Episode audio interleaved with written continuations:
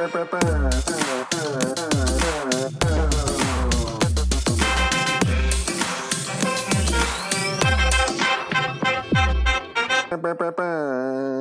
everybody. Welcome to another week of the Soccer Thread podcast.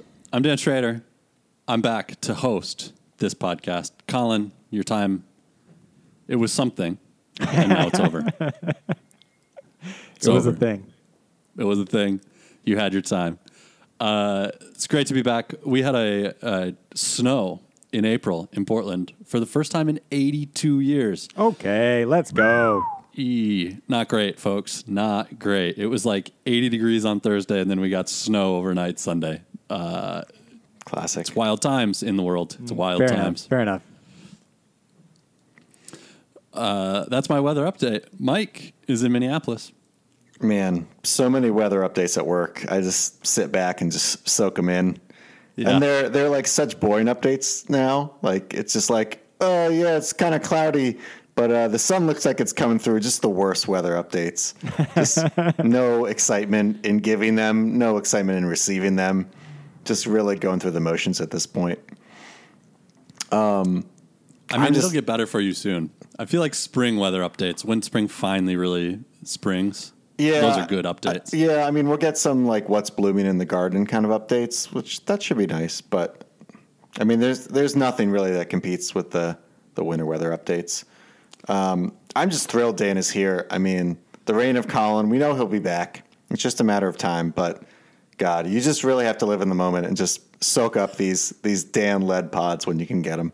It's like it's like when COVID kind of goes away for a little while and you can see your friends. You just like Yep. just appreciate it. We know that we're gonna lock back down. We're Oh, going out to I'll dinner mute- every day this week. I'll I'll mutate and I'll be back. Colin is in the swamp. Look, I'm just happy to be here. Uh, as I texted you guys before, um, one of my sons, actually both my sons, are sick.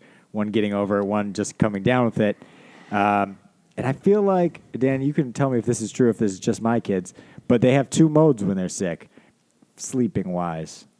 One, sleep great. You're so tired, Just passed you're out. out. You're they pass out so fast, and then like sleep late in the morning. It's a good The mode. other, it's a good mode. It's a very good mode. The other, wake up every 30 minutes or whatever mode. it is. You know, wake up a lot. When they wake up, they're crying. It's it's a bad mode. And my son was in bad mode last night. So when we were planning the podcast, I said, "Hey, I might not be here because We don't know. uh, we don't know the mode, and it might be bad mode. And if it's bad mode, I am not allowed to podcast. There's no way. Uh, but I went out and I went to the liquor store and I bought a beer called Lucky Buddha. And it says Lucky Buddha from Lucky Drink Company Productions. Sure hit, super special, enlightened beer. Uh, and on the uh, on the you know six pack case, it said, "Good luck, bad luck. You make your own luck." And uh, got good luck tonight. So I'm here, and uh, that's all I can say. We're in good mode. Make that make that good luck. I love it. It's very good. Uh, I saw a tweet. I, f- I sent it to you guys. Uh, there was a player in the Mexican league who struck a, a nice finish. It was described in the tweet as a golazo. I, I would call it a excited. banger. I know you didn't like calling it a golazo. It was a banger though. I'm calling it Golasso, and so is the commentator. Immediately, So- right out of his mouth, Golasso. I mean, It would have been funnier if he was speaking Spanish and then went banger. Uber howitzer. That just um, one of my favorite uh, adjectives to describe a player in soccer is when Spanish-speaking players are called, or a, a player is called by a Spanish-speaking commentator is called a crack. I don't know if that comes from anything. I don't know the origin of it at all, but it definitely doesn't feel natural. It feels like something that was adopted from, From English, English. and I Yeah, yeah. I love it. I just absolutely love it. Uh, the a lot of Portland Timbers players are Argentinian and call everything crack on their social medias. Uh, so it's I it made me uncomfortable at first. I thought it was maybe drug related. I'm pretty sure it's not. uh, it, it kind of st- we had a player that was very drug related for a while, and it kind of popped up at around the same time. So I wondered if there was a relationship, but uh, I don't think so. I don't think so. Yeah, that's a funny one. Crack. Uh, so this guy scores a quote unquote golazzo uh, and celebrates. His team is down a man, by the way. 10 man scores this, this goal, No celebrates by taking off his shirt.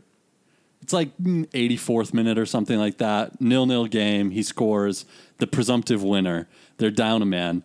He goes to celebrate, takes off his shirt before he realizes he also is already on a yellow, and this will be his second yellow card. His team is down to nine men. I love it. So, two questions out of this for me. The first question I didn't think it was a Galazzo. What does Galazzo really mean to you, Mike? What is it? What are you looking for in a goal, minimum bar, to be a Galazzo? I mean, I, first of all, I want to say this is I. re- This is it's it's a feeling. It's a feeling more than anything of Okay. when you see a goal, how it makes you feel. Um, this feeling is often uh, it's often aroused in me when I see a goal from far away, when I see a goal hit with a lot of speed, when I see a an irregular type goal. Um, but it can be any any manner of goals can be a golazo. Um, and for me, this one was because it was outside of the box and it was Uh-huh. basically upper ninety, uh, and it was hit with a good amount of pace, and um, it's just I loved it. But you know, you could have a, a Giroud like scorpion type kick. That's a golazo for sure. You can have a thumping header potentially be a golazo. Um, you can have a slaloming run. You know, there's just there's just a lot a lot of ways to do it. There's more than one way to score a golazo. Is a is a Galazzo any different than just being saying basically like that's a great goal? Wow, that was a great goal, M- Colin. So first of all, I would say the thing that makes me know it's a golazo is if I have to shake my hand like this, like my hand is hot. This Oh, is like the- the little- snapping the little thing that, snapping like, hand thing. You're like, ooh, The international kids do in college. Yes. Yep. That, Okay, that's how you know. Um, but I would agree with the part of Mike's where he said it's an irregular goal. That is what does it for me. Arjen Robben cutting inside and putting it in the top corner is very impressive. It's a very good goal, but we know it's You've seen coming. it. we You've know seen it's it. coming. It's a great hit. We we know what you're doing. You don't have to describe. It doesn't take you a minute and a half to describe what happened. But if you have to be like describe to someone the Giroud scorpion kick goal who's never seen it, you'd be like, well, just go watch it or like pull it up on Twitter because Okay, wait, quick, really- quick, quick question. What if um, Harry Maguire scores a Arjen Robben goal? Is that is that a golazo? yes, Yes. yes, hundred percent. Yes, it is. That would be so sick. yes, we would talk about that all week. Like that would yes, hundred percent. Um, and from that perspective, like yes, a header can be a golazo, whatever, a slaloming run, all those things, but not just the same one. Like it has to be a little bit something special. And so, because of that, more often than not, it involves a couple touches. It involves a couple, uh, like how he gets there Okay. to how he gets there to 25 yards away when he, you know, buries it. Um, Yeah. So like I'm thinking about like Dele Alli had at his peak a couple where he like flicked it to himself and turned and and and scored. And this one had a little bit of that, but kind of in a less impressive way. But those to me are are are golazos. But is it any different than a like? Hey, that was a great goal. Is a golazo a step above? Like that was a it's great a, goal. It's a subset, I would say. If there's like a pyramid of of goals, there's like yeah. you know regular goal at the bottom, nice goal, good goal, great goal. Golasso is either at the very top or the set. Maybe there's a subset of you know Golazos even above, Above- that. we don't have the language to describe them, but you know them when you see them. I I submit that we do. I think the top is a worldie, Ooh. right? I think worldie is just English for Golasso. Oh yeah. Uh, could Golasso is just a could better be, word for worldy. Yeah. Could be. Yeah. But either way, I, right. I, I agree that there is a subset of golazos, which you, uh, we've already described a bunch of them. You can call, you've seen this goal before, so I'm just going to tell you the player's name, maybe who they scored it against, something Yeah. like that. Uh, Rooney bicycle against Man City. right? Like you know exactly what I'm talking You about. know. You can picture it in your head. Yeah. Like boom. Those goals are a subset of Golazos. Not all Golazos become a, you know, one. Oh, you're, their you're own saying you- you're saying the descriptors are better. No, I'm saying if I can do that with it, that means it's in a subset above Golasso. Like if it's a reference see. for a goal that's later scored. Like, oh, did you see Yes, that goal this exactly. weekend? It, it, It was, was a good, Rooney Man City but bike. it was like it was a, a Rooney Man City bike, but it was better because he didn't shin it. yeah. Uh-huh. Okay. Yeah. Sure. It was like uh, Ronaldinho versus da- over David Seaman's head, but from the other direction, from the left instead of from the right. Does uh, consequence or time during the game have anything to do with it, or is it purely the goal on its own merit? If it's in stoppage time in the World Cup final, is there a lower bar to be a Galazzo? I think these are different. These are different things. It's like judging, you know, art, and there's there's like I don't know. I don't know anything about art, but I imagine there's different ways you can judge art, and it's No, you know there's only the one correct way. okay. Well, like I said, it's like art, but it's, It's not binary. But like you know, like the the Sergio Aguero goal to win City the title, that was not a golazo. That was just like a an incredible timed goal. Uh, but the fact that it was so meaningful doesn't elevate it into the the realm of fine art. yep, I agree. It's just a paint. It's just a painting that you can buy at your local art store. That's really just an NFT. It's wor- a worthless piece of nothing. It's the opposite. all right. It's, it's worth a lot, but it's not yeah, good yeah. looking. Yeah. I just I I know Also, that- like an NFT. It's a it's a fungible token. It's very fungible.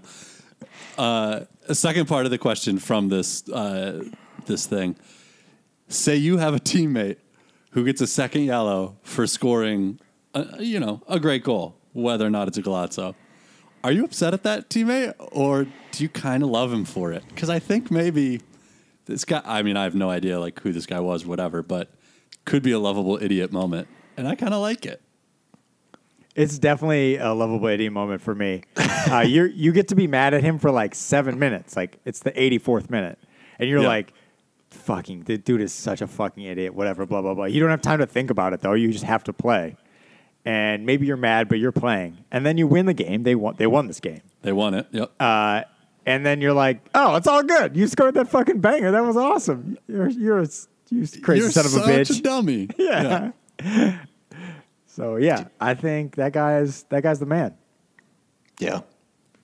It's just legendary legendary stuff for me as as long as you win. And also like this was I'm pretty sure just a regular season game, so stakes are not as high than like a, a cup Yeah, final yeah. or something. Yeah, they'd come out with the draw, like playing with ten men, like and they'd draw on, like okay, fine. Yeah. Yeah. All right. There you go. I was very intrigued by this whole situation. So funny to me. Uh, when I is so my funny. favorite part, which I already texted, but I, I have to mention because I loved it so much, was that he runs over to the subs bench to celebrate, and at that point he's still like happy, and clearly they're all like, "What are you doing, taking your shirt off?" You lovable idiot. you lovable idiot. They have to like tell him. And then they circle around him and he covertly Yeah. puts his shirt back on, which is amazing. He still has his shirt in his hand. Like that's good luck. But I just love the idea of then anyone on the team protesting, including him, protesting to the ref, like, what are you talking about? I had my shirt on this whole time. Are you you're not seeing this? It must have been another guy. I, me, no, no, shirt. I'm a shirt wearing guy. Look at this shirt. We really and, and all this all this ridiculous, you know, rule changing and VAR that's happened over the last few years, we need to start a movement to get to get it so if you take your shirt off, that's not a yellow card. It's yeah, just I agree. It's it's the the worst why, why are we rule in sports. joy? And it's just the most classic way to celebrate a goal. It's not like some newfangled thing that people just started doing. Yeah, I agree. Who started Completely it? agree. Who's the Who's the original, you know, a person who can't keep their shirt on? J.R. Smith. I don't No, so. this I mean, even predates him. He's a worldie of a non-shirt wearer. That's for yeah, sure. that's true. He's up there on the Mount Rushmore for sure. Uh, all right, there you go, Mike. We got some emails this week. Uh, although maybe maybe Colin covers the first one. I'll Um, leave it up to you. you want to do the first email? Um, I honestly don't even have the. Um, All right, I mean, you you, you run know, order you- up, but I can talk about it anyway. Uh, so the first email we got this week was an invitation. Um, we love receiving invitations, um, whether we're going to make it to them or not. We want to be invited because you know we're petty like that. Um, Yeah, very petty. so the apparently the largest gentlemen's club in the world, I believe it's called Sapphire, uh, in Las Vegas, sent us an invitation to come have a live podcast there uh, next weekend. Uh, I think it's next weekend um, for the NFL draft. They said, "Hey, we'll pay for your food and drinks. You guys just got to come have a podcast here." You know, maybe they don't realize that we're a soccer podcast, not an NFL podcast. Maybe they just think It's all you know, football. It's all Are, football. are we a soccer podcast even? I don't know. I don't know. Yeah. Maybe, maybe We're not. actually wait till they find out we're a French fry podcast. maybe that's what they want. Maybe they just want to spice it up a little bit with a French fry podcast. I don't know, but uh, I don't know if we're going to be taking them up on this invitation or not. But we really appreciate being invited. So you know, if there are other invitations that could be coming our way out there for places we could do a live podcast, um, gentlemen's club or not, you know, we are interested. Can you imagine us just showing up? Somehow, somehow this happens, and we show up, and it's NFL Yeah. Draft Day, Yeah. and there's a long line of podcasters doing podcasts about the NFL Draft. Yep. And then we just come in and are talking about French fries and the occasional soccer thing, and Flags, flags. uh, weather, Flags, yeah. skiing. Geography, but we're like mad about it because we know that Mike's going to know the most about it. Yeah. Yep, yep. I mean, capitals. I can only imagine the look, the look on their faces when they realize how we've hood, hoodwinked them into allowing us the podcast Into in their free drink. establishment. into into five dollars worth of liquids. Oh, this is going to be a long, a Yeah, it's long, be a long, long one. podcast if there's free drinks available. Uh, amazing, amazing. So it's actually not next weekend. It's April twenty eighth for all All right, you sorry. uh, So, you- so you're saying know. there's a chance? Big NFL fans. Yeah, I, I told my wife that we had this invite, and um, she thought for free food and drinks it might be worth a trip. So, uh, you know, that wasn't what I was expecting, but it's on the table. I'm pretty sure. Palmer couldn't attend today's podcast because he's setting up the GoFundMe. So watch for that on the Twitter. Do you, I uh, thought you were going to say Palmer's like has gotten on a bicycle and will be there in 17 days. it's like the speed project he's running. Uh, only Colin out of anyone I got that that listens to this reference. will understand Got that Yeah, reference. Well done. Good job. No idea what that means. Uh, my brother might also, if he happens to listen. Uh, The NFL draft show hosted by Terrell Owens. Will he sit on the pod with us and would he have a good time? Oh would my we know what to do with with T.O.? Oh, man. All I can tell you about T.O. is T.O. is the kind of guy who's definitely wearing sunglasses in the strip club. Like he's just wearing, he's a sunglasses at all times kind of guy. I think it, it just ends up being 95 minutes on Green Bay Packers mooning incident between the two of you and Tio. Wasn't that him? Uh, no, that's Randy Moss. That's Randy Moss. Oh, Yeah. crap. But we could still talk about it with We can still had- talk about it. T.O. had a big catch, Sharpie. big catch against us uh, in the beginning of his career. We kind of like launched his career in a way. with the Eagles. No, with the Niners uh, in the playoffs uh, before we went. No, maybe after we went to the Super Bowl. Maybe like 98, 99. Jeff Garcia, T.O. Yeah. Yeah. This is this is the kind of great content our listeners can expect in two weeks. We can do we can do this for two hours while we're getting free chicken wings. I That's mean, not with a T.O., problem. sure. Yeah. He'll remember. Prop maybe, maybe. Would be incredible. Uh, He's, Yeah. he's making Will a comeback right now, by the way. I don't know if you know this, but he's like 48 years old, and he's going to be playing in the fan controlled football league, which is a seven on seven uh, league. Johnny Manziel is set to be his quarterback. Uh, T.O., man. He's, he, he said that he has not uh, retired from the NFL, just no one will give him a contract. He's, you know, puts himself same, in the he's same, ready. same with me, baby. same with He's Colin same as Kaepernick. Kaepernick. Yeah. Uh, I bet the fan controlled football league allows you to take off your shirt when you score. Uh, that feels like Yeah. feels like you can do that. I would hope so. T.O. probably Uh, does. I mean, he's probably still at 48, has just a a 12 Oh, pack. God. I tell you what, his suit fits him real well in this picture that they included in the email. uh, So we'll see everybody at Sapphire Gentlemen's Club in Las Vegas on April 28th. Can't wait to see you there. $75 at the door for all of you people that aren't getting free food and oh drinks. God, seventy-five dollars. oh, wow. All right. One more email here. One more email. This one from a, a more typical emailer, Scott Pettish. He says, We've seen two incredible volley goals this season.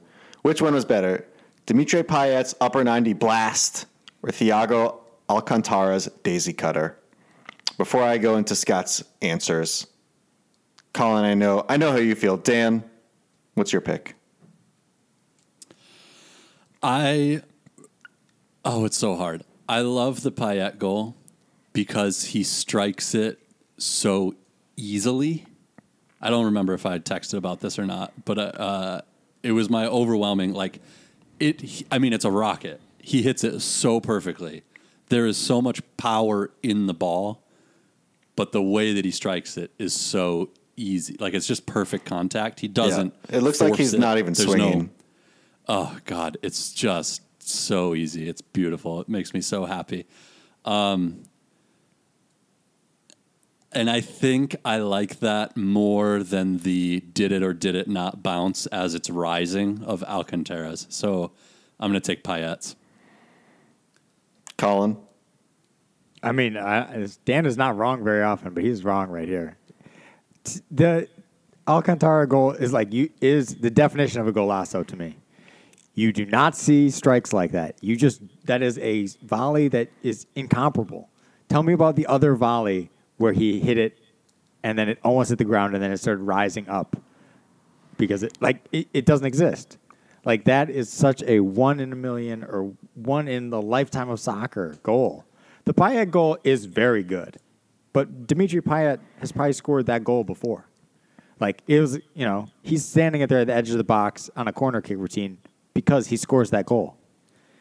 It's great. He's a great player. It's a great goal, but the Thiago goal is the Thiago goal. Like it's it's going to be a one namer. Whereas the Payet goal is amongst many great Dimitri Payet goals. See, okay, so Colin, you said Dan is is not usually wrong, and you're right because he's not wrong here because the Payet goal Oh is my goodness! is oh better. my goodness! I'm And let me this tell you why. I I recently watched the movie Coda, and there was some talk. Uh, every time I watch a movie, basically, then I just go on the Wikipedia page, as you might expect, and read about it. and oftentimes, we'll you know read an article about what did people think about this movie because I don't know how to think. I have to have people tell me what to think. Sure. And uh, this is not a spoiler, but the movie Coda is is kind of criticized, or not criticized, but just noted as being very uh, like fan pleasing. It's a very fan pleasing goal or uh, movie, and that's how the Payet goal is. It's just it's easy to understand. The ball gets crossed to him very hard. He's 30 yards out. He swings at it and hits it on an absolute frozen rope into the upper 90, and you just watch it immediately, and you're like, "Wow, what a phenomenal goal!" Fan pleasing.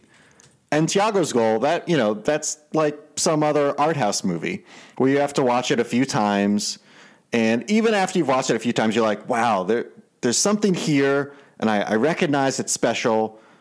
Maybe I just can't put my finger on it. I like it, but I don't know. Do I want to watch it 50 times? I'm, Yes. I'm just not sure. Remember, where, remember that slow mo that it was set to some song where it was of the Thiago goal? Oh, I mean, I think it's nice, but I think the fact that you have to watch it like 50 times, and even after 50, you're like, I'm pretty sure it didn't hit the grass, but ah, maybe, maybe it did.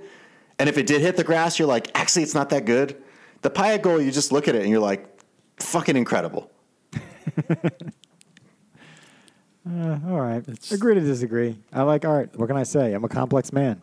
You know me. Well, so is Scott. It's true. Because he also liked the Thiago goal. He says, because it's the style of strike you see less commonly. This is very much from the Colin Smith school of Yeah. goal evaluation. And I still Yeah. find myself wondering if the ball kisses the ground or not before it rises again. I I love the idea that Scott is like riding his bike to work and he's like, I just can't get it out of my head. like eight, eight months later, Does it or does it not? just- he's waking up in cold sweats. uh, I mean, honestly, I got, though, he's like, I got a couple minutes. I'm just gonna put that Thiago goal on. Hold on. yeah, Yeah. yeah, he's doing like his his dissertation. He's like got on slow mo explaining it to the kids. It's like, look, right here. You just can't tell. Yep. Um, both both incredible goals though, but um, man, this this had me uh, pull up the wiki page on Dimitri Payet. Just what a fascinating fascinating player. Um, he has won two cl- club or team competitions in his playing career, and I bet you can't name them. Oh, all right. I got to be careful. I just pulled up his Wikipedia. I didn't look. Uh, well, one is the Premier League.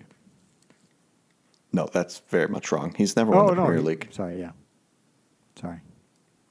You're, you're, no one's ever going to get this. It's the Coupe I mean- de la Réunion, where he's from. He's won it twice in 2004 and 2005. He's from Réunion. Yeah, which I also I like. One thing that I just love is uh, is like famous people going back to their their small little town, and I feel like I just imagine him like every summer, just like yeah, I'm going to go back home for like a month, just kind of hang out, and it, I just it's just like a little island in the middle of the Indian Ocean, just a great place to get away. It just seems great. Seems They've got a uh, an ultra marathon held there annually, just for more ultra marathon content on the pod this week. I was gonna say That's how I know about the place. Dimitri Payet also uh, his game, especially now that he's older, strikes me as like he will still be doing this at 45 years old in the local Sunday league in Réunion, like, and he'll just be fucking crushing those volleys still, and then just walking around and like loving life, Absolutely, just loving life. Like just hanging out 25 yards from goal. yeah, Yeah. exactly, Like, exactly. just spot it up. and I mean, he'll he's- and he'll score four goals le- uh, four goals a game in that league, like. Yeah. He's he's 35. Uh, he will be 36 this year. I think that's how math works. Maybe no, he already turned 36. Or, or- he already had a birthday this Just year. recently. Anyway, he's 35. He's playing in French top league and has 10 goals this year as a you know midfielder striker. Like Yeah. that's quite quite good. He may His uh, game will age well. he may have to delay his return to the reunion Sunday league for a little while if he keeps scoring these bangers. I really appreciate Mike that you went to for a more authentic pronunciation halfway through the word there. I, I mean, I, I pronounce French like Colin Like pronounces Portuguese, you know. You So- only told us one thing that he's won. What's the other one? Oh, he won it twice. He, he won it twice. Oh, He- he won it twice. yeah, yeah. Just racking it up. Just, Flat I mean, track bully. the thing is, you know that you know he was like 16 to 17. He was pulling up uh, trophies left and right. He's probably like, "This is great. I'm going to just be collecting these for the next 20 years." Just not so. Dominating. Yeah. Not so. Anyway, uh, great email from Scott. I mean, this is the kind of soccer email that we can actually talk about uh, with some authority. Anything beyond this is really outside of our expertise. Uh, soccerthread at gmail.com. If you want to send us um, funds so that we can go to Vegas, send those to Dan's Venmo. Search Dan on Venmo and you'll find him. Just Dan. Just search It's, Dan. it's there. I think I have a picture of a shrimp on my Venmo, so There you'll you find me that way. So, in things that we have no authority to talk about, the Premier League this week. Uh, uh, Premier League, maybe we'll talk about it, but I'm interested in the Premier League this year. Top of the table down for the first time in what feels like forever. I feel like the the league, the titles always run away. Or if that's interesting, then you know the top four are clearing away top four. Uh, this this year, all of the key points they're interesting. Uh, Premier League, it's really really delivering this year. I like it. Top of the table, Liverpool uh, and Manchester City played this weekend. This was at the Etihad, uh, two two draw. Just a great game, really fun. Both teams came out and played their own game, pressing, uh, tried to possess. It was not what you often see when teams play against either of these two teams, where they just sit back and try to defend and hold on and get out of the game. Both of these teams went and played for it. It was great. Uh, Mike, did you see this game? Uh, I saw some extended highlights, so I feel We'll take it. that's about as good as it's going to be. But yeah, it Uh, was it was I mean it was fun. Like um yeah, just a lot of opportunities, just kind of back and forth. I mean, honestly, my favorite part of the game, which wasn't even in the highlight packet package, but was at the end of the game. Uh, Pep is is walking away, and then Klopp must be like, you know, kind of from behind him, like, "Hey, good good game, uh, Pep, nice job." And Pep just turns around and just gives him like the most vicious high five hug combo, and I couldn't tell if it was like spiteful or not because City City kind of blew the lead here, but I just it really to me kind of epitomized the game of just like huge intensity, uh, but also a lot of a lot of quality, a lot of quality in the hug and high five, and also on the pitch. You thought that was high quality? It struck me as being just a very caney hug and high five. Yeah, I, but I mean that's the thing about like if you're doing anything at so much speed, it's like it's just it's just kind of works. It's just kind of good. is, is you're dedicated to it in the hug and high five t- category. If you just like, the real trouble you get in is when you slow down and think about it. I mean, was there was there clean contact in the high five? No, there was like definitely some some palm to wrist action. But Was there even clean contact in the hug? I don't really. I, I don't know, but I still liked it. It was just the intensity of it that I just really enjoyed. really epitomized the whole game. Both teams just going for it and letting those styles uh, come up against each other. Uh, so two-two draw. This maintains Manchester City's one point uh, lead at the top of the table. Uh, Colin, I think you did not see much of this game, so we're not going to talk about much of it. I did see most of this game, but admitted to you guys before we started recording that I could really not remember any of it because uh, that's what my life is like right now. I, I can't remember things.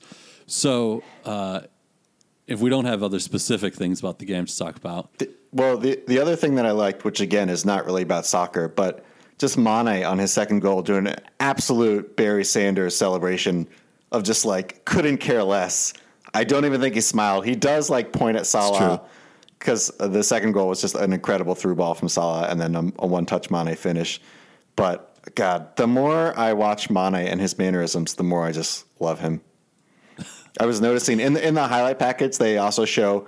Uh, man, this is like great content. This is great soccer content. Uh, but in when they're getting introduced, the the players each player has like two poses. They have like a tough guy pose and then just like a regular pose. And everyone's tough guy pose is them like flexing or like yelling at the camera. And Mane's is just him, two fingers just pointing up and just looking up to to the heavens. And I just love that's his tough guy pose. it's the toughest he can be. uh, so Manchester City one point up with they've both played 31 games, so seven games to play.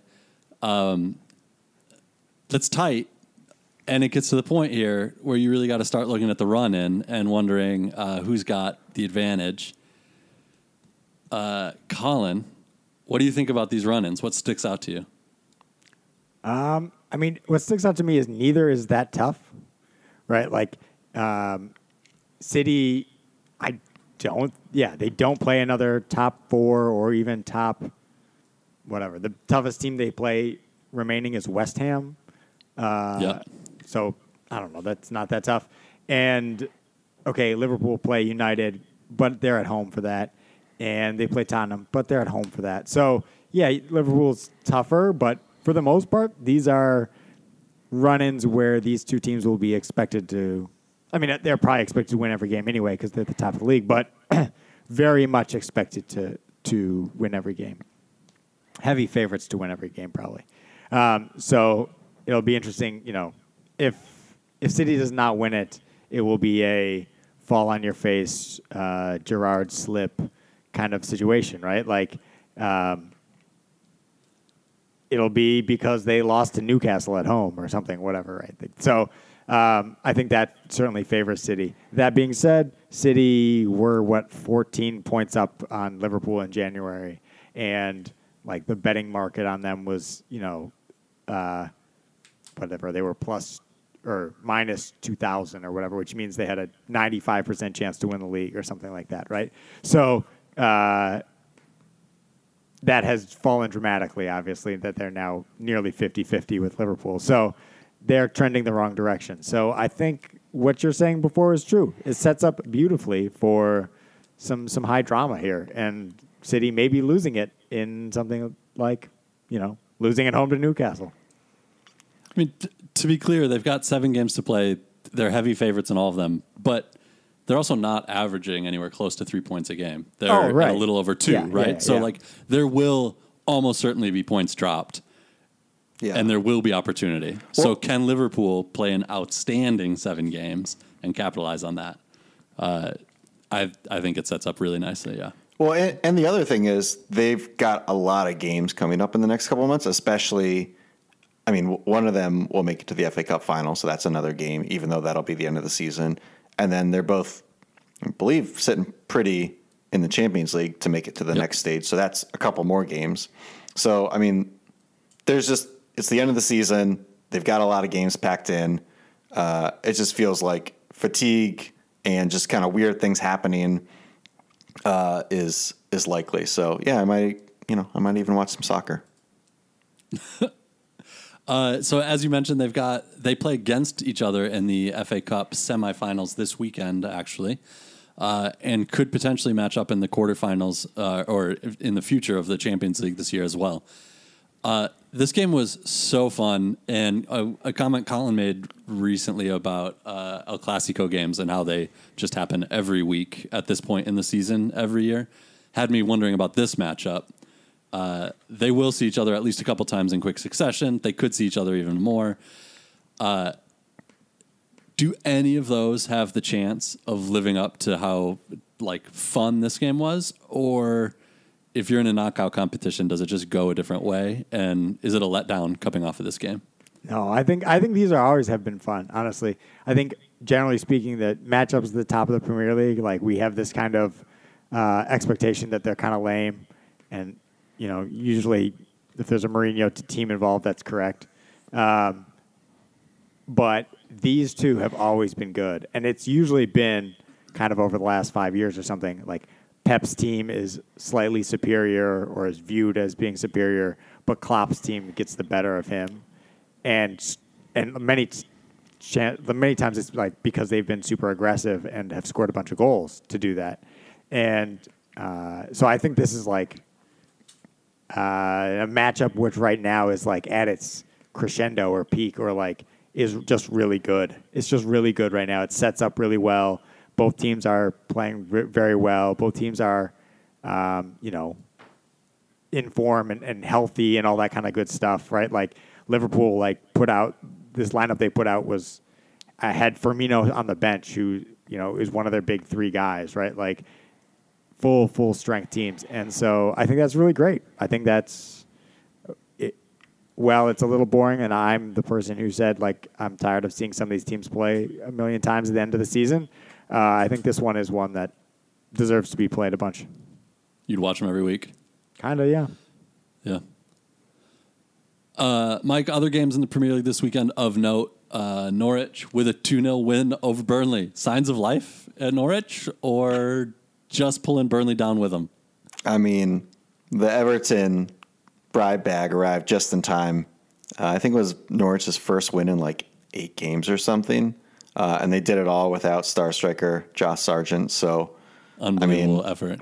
Great, great stuff for Everton. Everton really the winners of this weekend, and therefore Colin the winner of this weekend. But I mean, Norwich is still seven points uh, behind Everton, and Everton has a game in hand, so they are just literally making up the numbers at this point and just playing spoiler. They won a game in January. I mean, it's April, Dan.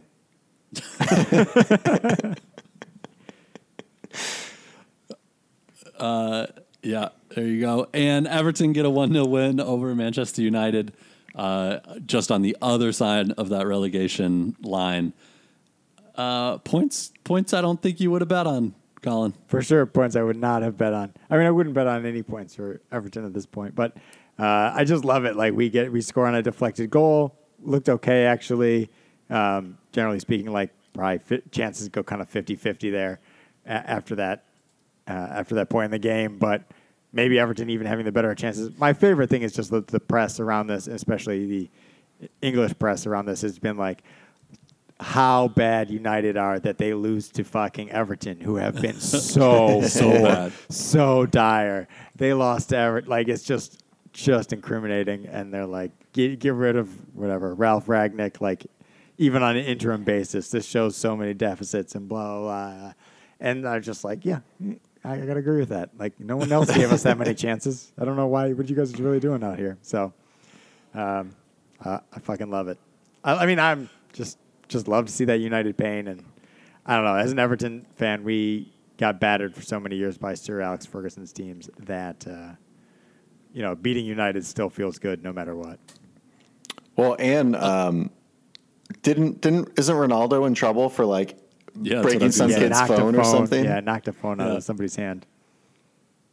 You love to see a it. wild move. I mean, he's been a professional so long. Just walk down the tunnel, Ciron. What are you doing? I, I mean, I actually it it kind of shows like a humanity to him, even in the the most spoiled bratty kind of way. Uh, but it's That is a non-robot move. it is absolutely a non-robot move, and you have to respect it.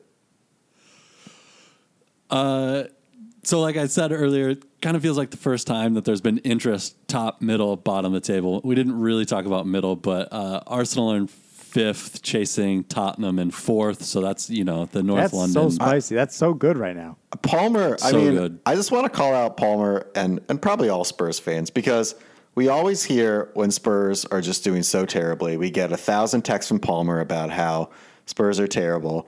I think they've won what six out of seven, or they've they've won a lot recently. Uh, they're now up into fourth. Conte, a genius. And when you know when we text Palmer, he just gives us a, a sarcastic, "We're going to win the league," and it's it's really not good enough from him. I couldn't agree more. I could as a, as a fan of a team that's actually shit. Uh, I couldn't agree more. Like he's compares Spurs to Everton. Like when Everton plays Spurs, and you guys are like, "Oh, thread derby," and like da da da. da. It's like no, like Spurs are way fucking better than we are. And he's like, "Oh, we'll Spurs it up." No, you guys are a very legitimate team. You'll probably be in the Champions League. They've won year. their last two games by four goals each. Yeah. That's more mean- goals than Everton has scored all year. probably. I can't You got- verify that right now, but you know it's too close to call. Pretty close. it's pretty close. Uh, I mean, you guys have been friends with Palmer long enough to know how his sports fandom works. This should not be a surprise. Otherwise, this is not he- a yeah. This is not an acute uh, issue with Tottenham in the second half of this season. it's uh, it's much larger than that. Uh, so it's great. Uh, Chelsea look, uh, they came back. They had a bad loss in the midweek, I think, and came back and had a big win in the weekend. Good reaction from them to keep them in third place. They look pretty safe for Europe. Uh, and then West Ham, Manchester United still chasing uh, in sixth and seventh, just a few points behind Arsenal. So it's interesting. Uh, you know, I like it. I like it. Stuff to be interested in. Anything else on the Premier League? MLS, Colin, your onions are on a roll. Five games in a row for the for the Philadelphia Onions. Uh, just super excited about that, honestly. Um, I don't know what the future holds. Uh, I'm not saying that we're going to break the points record that New England Revolution set last year, but we're going to break the points record New England Revolution set last year. um, so said that's that? that's good. That's good. So no, I'm just. Uh, there's been a lot of changes in, in Philadelphia. I mean, maybe normal amount of turnover, but for MLS, but you know, Brenden Aaronson leaving and some guys getting too old and new strikers, and so Przybylko now plays for Chicago, whatever. And uh, to, so to see the pieces fitting together well, uh, Jim Curtin, I think, uh, just doing a great job managing um, the Onions, and I, I don't know where he goes from here. Basically, like I don't know what the trajectories are going to be for MLS ma- American MLS managers who do well in MLS. But I think he's going to be the test case for that in a lot of ways. Like he's not a connected guy, like Red Bulls, like uh, the path for Jesse Marsch. When you say he's Um, not a correct connected guy, there's definitely some mob references there. I mean, He did, he did this on his own. He did this on his own merit. All right. There's a lot of Uh, yeah. discussion about you know people giving him favors, but we just want to say we don't buy he's any not, of He's not. It's not how it is. I've, I've, He's not in the City group. He's not in the Red Bull group. I was going to say he lives in South Philly, uh, right by Cliff. Cliff would know if he's connected. You know what I mean? Uh, so South South Philly, a notoriously unconnected part of town. yeah. when when uh, Cliff goes over to Ralph's, he does not hear the name Jim Curtin. He, they don't speak about him, so he's not connected. um, anyway, Ralph's is an Italian restaurant. Um, uh, so yeah, I think he, where I don't know where he goes from here. I literally don't understand like what his next move up would be. Like, of course, he could become the national team manager. Is that really you know good for someone's career? I don't know. Like, how do you get?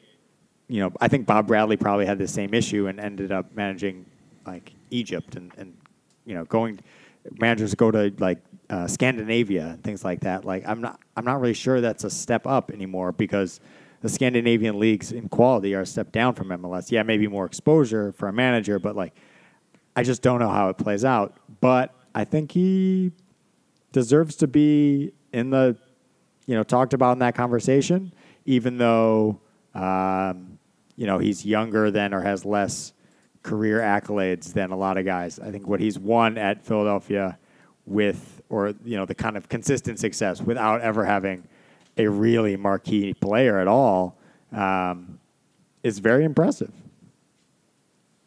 I I'd be very curious to know like how much an MLS coach makes versus a coach in a top Scandinavian league, and if it's like worth.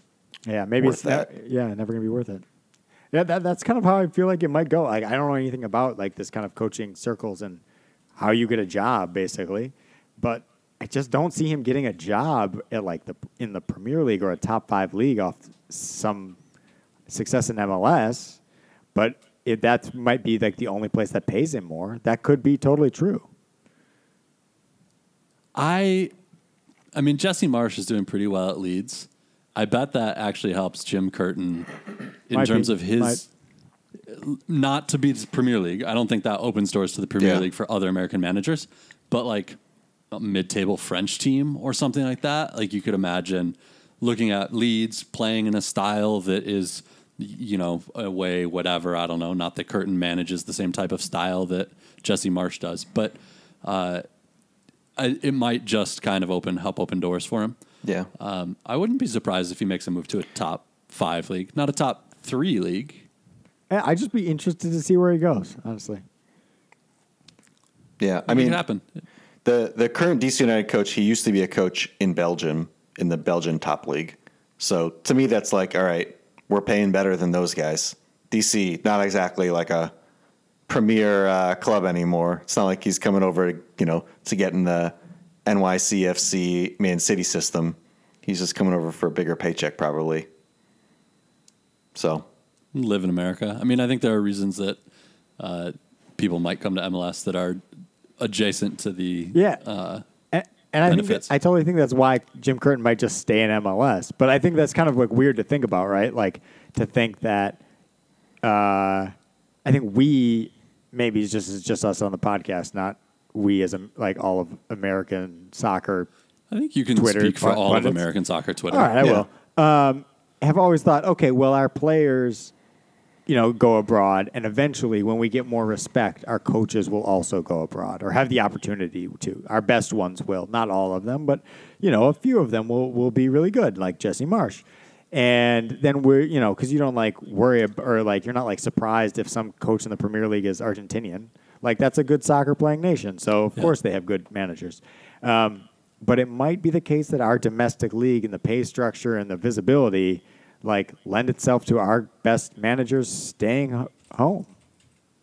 Like that might just be a harder path to you know without unless they play abroad and stay abroad like uh, Cherundolo was doing for a while, although he's back now. He's back. Um, yeah. I, I think that So- we might not see it. So then, does he stay in Philadelphia long? T- I mean, does that really mean then he like he does a Greg Vanney and has success somewhere and ends up at LA Galaxy or you know maybe Atlanta United or wherever else like a marquee? Yeah, probably. Yeah. And same I like mean, Greg, Greg Vanney is a good example, right? Like he was good, really good in Toronto, kind of like a hot name for a while, and then had a couple bad seasons, and they kind of moved on from him. But everyone, but other teams were like, "Yeah, he's a good manager. We scoop him right up," and Right. he probably got a pay raise. So Mike was something to add. You tried to say something there. I mean, it just yeah, I can't imagine him staying at Philly for like the next thirty years.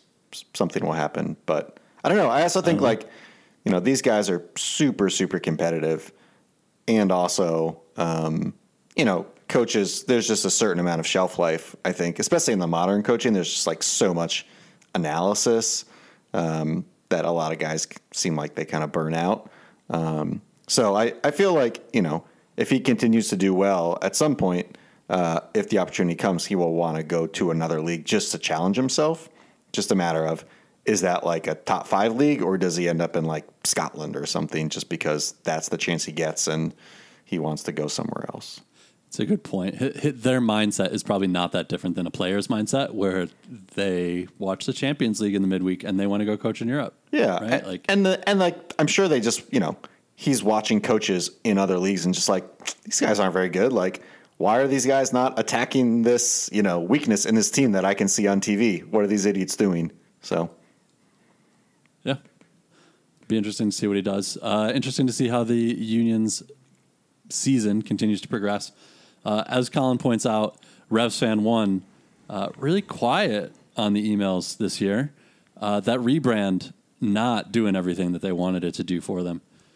The silence is deafening. Yep, yep. Uh, in the battle of rebrands, uh, New England really losing.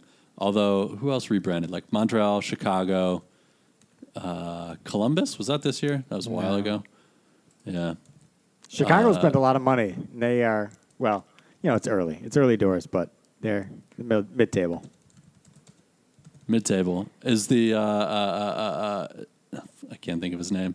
Shaqiri, Shakira, he Shaqiri. he came CN? off the last game or maybe two games ago injured, so I think he's out for a little Ooh. bit. He had Oh. been playing all right though. Yeah. Oh, there you go. Didn't even know he had made it to these shores yet. uh, I we don't talk about the Timbers very much uh, in general, but also recently because they're just an absolute shambles in the front office. But I think it's worth bringing this up because it's just like it's come to a head in some ways. They've the Timbers have uh, had a manager uh, that was abusing players uh, five to seven to eight years ago and kind of covered that up allegedly. Uh, although amazingly, you guys, oh no, this was a different uh, a different report. Uh, then they had a player last year who had a domestic violence uh, call against him uh, by his uh, wife at the time, or Partner. now estranged wife, something like that. They covered that up as well. There was a league investigation uh, conducted by a th- quote unquote third party who, on their website, says that they've partnered with the MLS for the last 20 years on various projects. Uh, this uh, law firm found the Timbers to not have been at fault about covering up uh, the domestic abuse by their player last season. Uh, so all of this is like it's just the front office. I mean, they had the uh, Iron Front thing a couple years ago. They've been absolutely stepping in it at every possible turn for several years. And they bring it all to a head very recently. A national anthem singer shows up to the stadium in a t shirt that says, You knew, which is one of the like slogans that the Timbers Army is using to um, tell Merritt Paulson that he's been covering things up. He knew about this stuff. He's pretending he didn't know, or he's saying he was he's not culpable for it. But but you knew, you knew, you should have been doing more. If you were a good person, you would have done more because you knew, right? So the national anthem uh, singer shows up in the stadium wearing a "You Knew" T-shirt, and the uh, general manager or director of business or something, some some front office suit for the Timbers, calls the 27 year old national anthem singer's dad to try to get the dad to make this grown ass woman take off a shirt that the club didn't like. And the dad calls her up and says, like, uh, this guy's calling me. They're like friends from some business thing in town or something. Uh, and that's the first she hears of it. The club does not even come down and talk to the singer. They finally do. They tell her, you know, n- no pressure, no pressure, even though they just had her dad come and tell, uh, you know, call her and tell her maybe she should take off the shirt. No pressure. We just want you to let you know where we are. Uh, you know, we'll continue to ask you back to sing national anthems. No pressure, but we'd prefer if you take off the shirt. She goes out and sings. The story breaks that this, like, no pressure, we called your dad, all this happens. Uh, I don't think anyone really would have noticed that she was wearing this shirt, except that the club tried to like strong arm her into taking it off. Uh, just an absolute. Is it the uh, Barbra Streisand effect? Is that what the name of that thing is? Where uh, a th- a thing is not a thing until you try to not make it a thing, and then Oh it yeah, becomes yeah, a thing yeah, yeah, yeah. Just absolutely stepping in it. Absolutely, like I mean, they're claim like we told her there was no pressure. Like you don't understand power dynamics. Yeah. Of course you don't understand domestic abuse. Then right? Like you like just this club, man. This club, the front office. Sorry, this has been three minutes of Maybe just, not good guys. No. Maybe not good guys. Man, just and just such a case in point of not getting it. They they call a 27 year old woman's dad to try to get her to take off a shirt that she's wearing. Like, what are you? It's God, guys. It's I mean, so to, bad. to be fair to the Timbers, Merritt Paulson, as far as I can tell, has Please really be fair to the Timbers. Yeah, he's never really done anything other than be the son of a rich person. and I'm true. sure he does a lot of what his dad tells him to do. So this is just how he understands things getting done. Is just, oh, if you call someone's father, then the person will do what you want because that's what I've done my whole life. So that's how people get me to do things. and Yeah. I mean, it's worked out well for him. He's now, you know, owns a soccer team. So, you know, that's, I think uh, actually the patriarchy owns for it. you. He's just the CEO or something. oh, really? Good for him. Yeah, yeah. But yeah, I mean, honestly, just like a absolutely shambolic, disgusting situation. Yeah, it's shambolic. It's hard. I- I guess we've kind of talked about this, and Palmer isn't here to like help me out or add anything insightful. But uh, you know, I love the the Timbers. Like, I love soccer and I love hometown soccer, but I hate the current stewards of this club. Yeah, But you I like, still like the players. Well, you like go, So, like- you like the players. Sure, I like. The, Some I mean, of them not the their guy that was beating his. Yeah. So, but my point is, the players are just guys, right? They're not uh, exceptionally nice. Yeah, I don't hate them. Yeah. I like Yeah. cheering for them. yeah, right. But they're not like. Uh, They're not saints. they're- yeah, they're not any different than any other group of players. I mean, Diego Valeri left, so you're right. What's left is just a, a random group of guys. A random group of guys, but you like the fans. You like the other fans and the atmosphere they create, and Sure. and Sure. all that, right? Uh, but it does like leave the question of like, what are you rooting for? Like, you're you're supporting something that is a uh, investment on behalf of these rich guys who you don't like. You're Right. rooting for their investment. You're putting money in their pockets, um, and so are a bunch of other people you like going to games with. And so, like, you know, is that a good? It's a conflicted situation. Obviously, there's no right or wrong answer, but like, is that a good idea or not a good idea? I don't know. But like, from a uh, third party perspective, it's quite easy to hate you right now. It's quite easy to not be a Timbers fan. Like, you Yeah. guys are bad guys. Oh, yeah. It's it's quite clear. You keep showing us that you're bad guys. So uh, yeah, I, I do think, I mean, the Timbers are definitely, as an organization, institution, bad, bad. There's nothing to defend there. I also don't have any reason to believe that any other organization would have handled it any differently, which isn't a defense of the Timbers. It's just like, to, I think to Colin's point, uh, you know, all of any club of any size in world football is basically just an investment tool for some rich person or a group of rich people who, more often than not, don't have a huge connection to the club, or if they do, it's trumped by their financial interest. And so, you know, their motivations are to not do anything against their financial interests, which often results in just like this heinous behavior.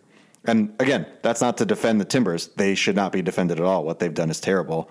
I just like as a as a sports fan, as a soccer fan, it it puts the fans in a precarious position no matter who you root for. It's not like then you could say, well, fuck this. I'm not going to root for the Timbers anymore. I'm going to root for Club X. And unless you choose to really Yeah. go for the grassroots, um, you're just, you know, going from one shitty situation to another situation that maybe doesn't look as shitty right now, but has a strong potential to become very shitty at Yeah. any point. When Russia invades Ukraine, like then all of a sudden Chelsea, we went from averagely shitty, like oh we just have a, you know, a super rich billionaire owner to oh yeah no no no, like Oh no, that's bad. that's re- that's real bad. Yeah. Well, eh, yeah, exactly, and uh, you know the like other super rich owners, Manchester City, PSG, like people still go to those games. We don't really think of them as like people who are paying money into the pockets of. And Yeah. I'm not trying to I'm not trying to defend the fact that I'm still a season ticket holder and going to the games exactly, but you look around and like you know, Newcastle supporters hated Mike Ashley, but a lot of them went to the stadium to show their hatred. Yeah. Well, Uh, and, and, that it's also thing, yeah. like if you actually want to change your club or get them to do better stuff, is it better to protest or is it better to keep one foot in the door and have a stake that way? Again, I don't think there's a good answer because neither of those things have shown to work. Um, but yeah, it's not like, oh, well, if we could just get everyone to protest and not go to games anymore, like things will be better. Like, I mean, I don't know. I mean, we have been protesting in the games, and Right. it doesn't get better. It doesn't get better. Um, the the th- the big dream is that I don't know exactly why this person has been chosen as the person that should come and save us.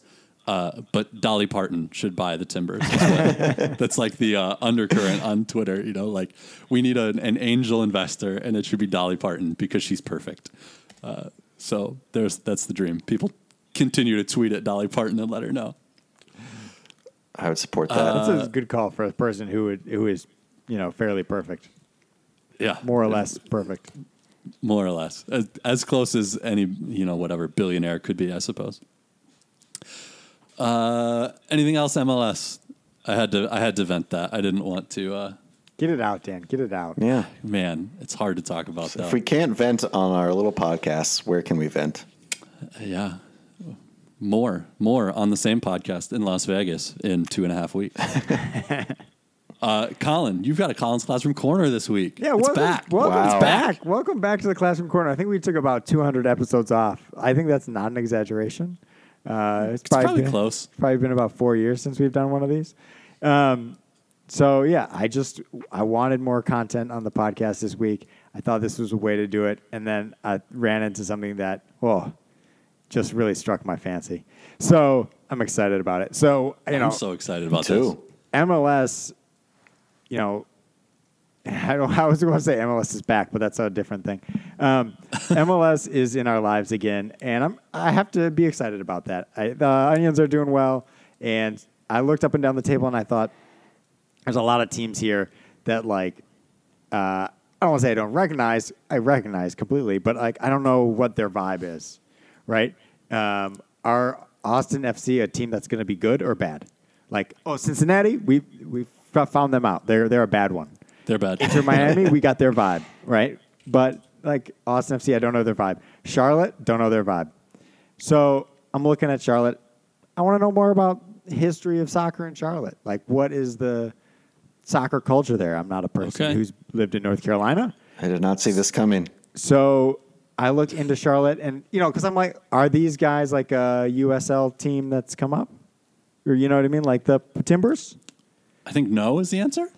Yeah, I mean, I think no is the answer as well. no one's like the Timbers. Yeah, no one's like the Timbers. Thank God. Um, for lots of reasons now. but the Charlotte area has historically been home to several lower division soccer teams, dating back Okay. to a team with one of the best names in American soccer history, the Carolina Lightning. I, I'll say that again, Lightning.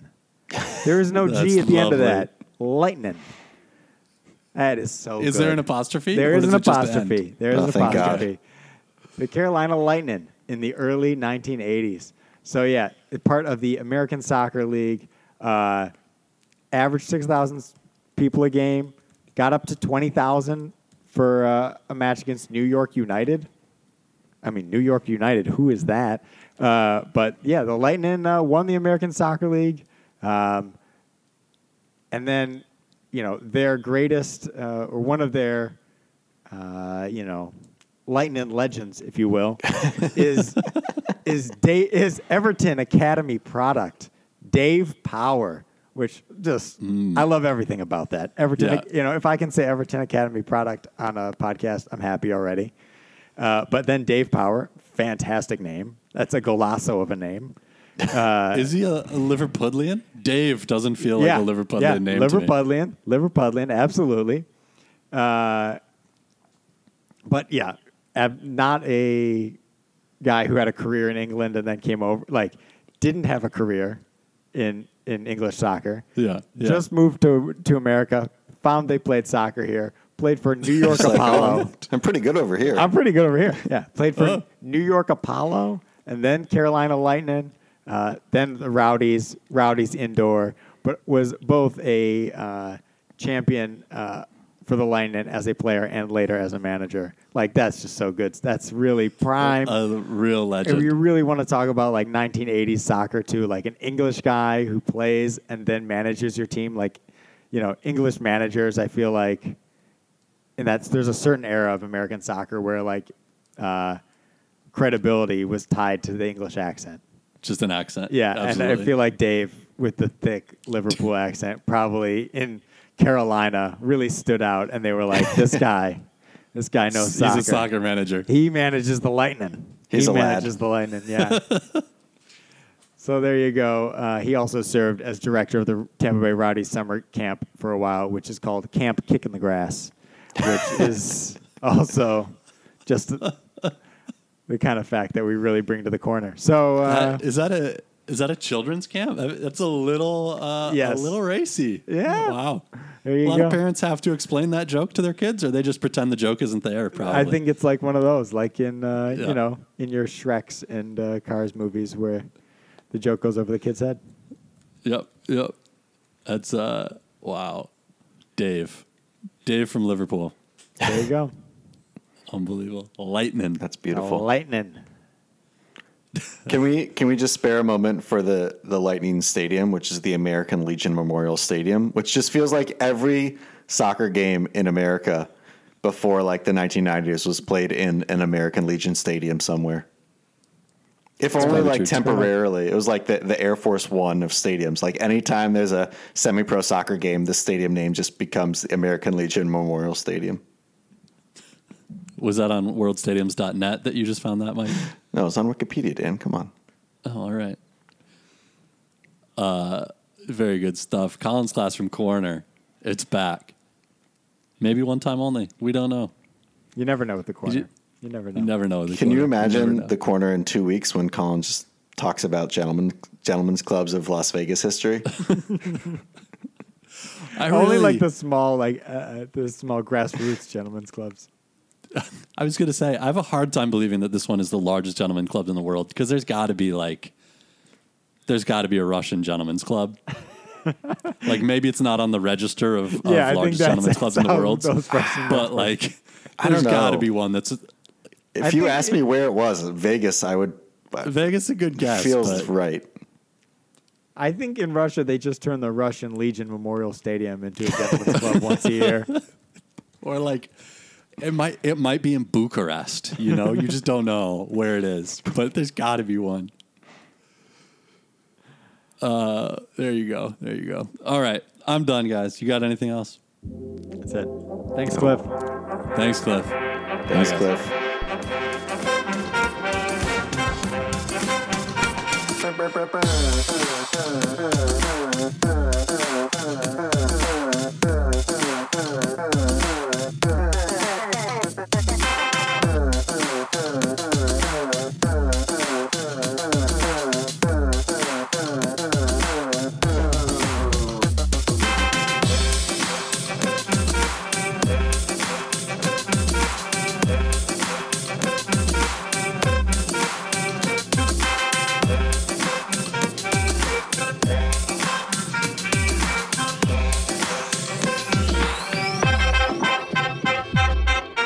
pa, pa, pa.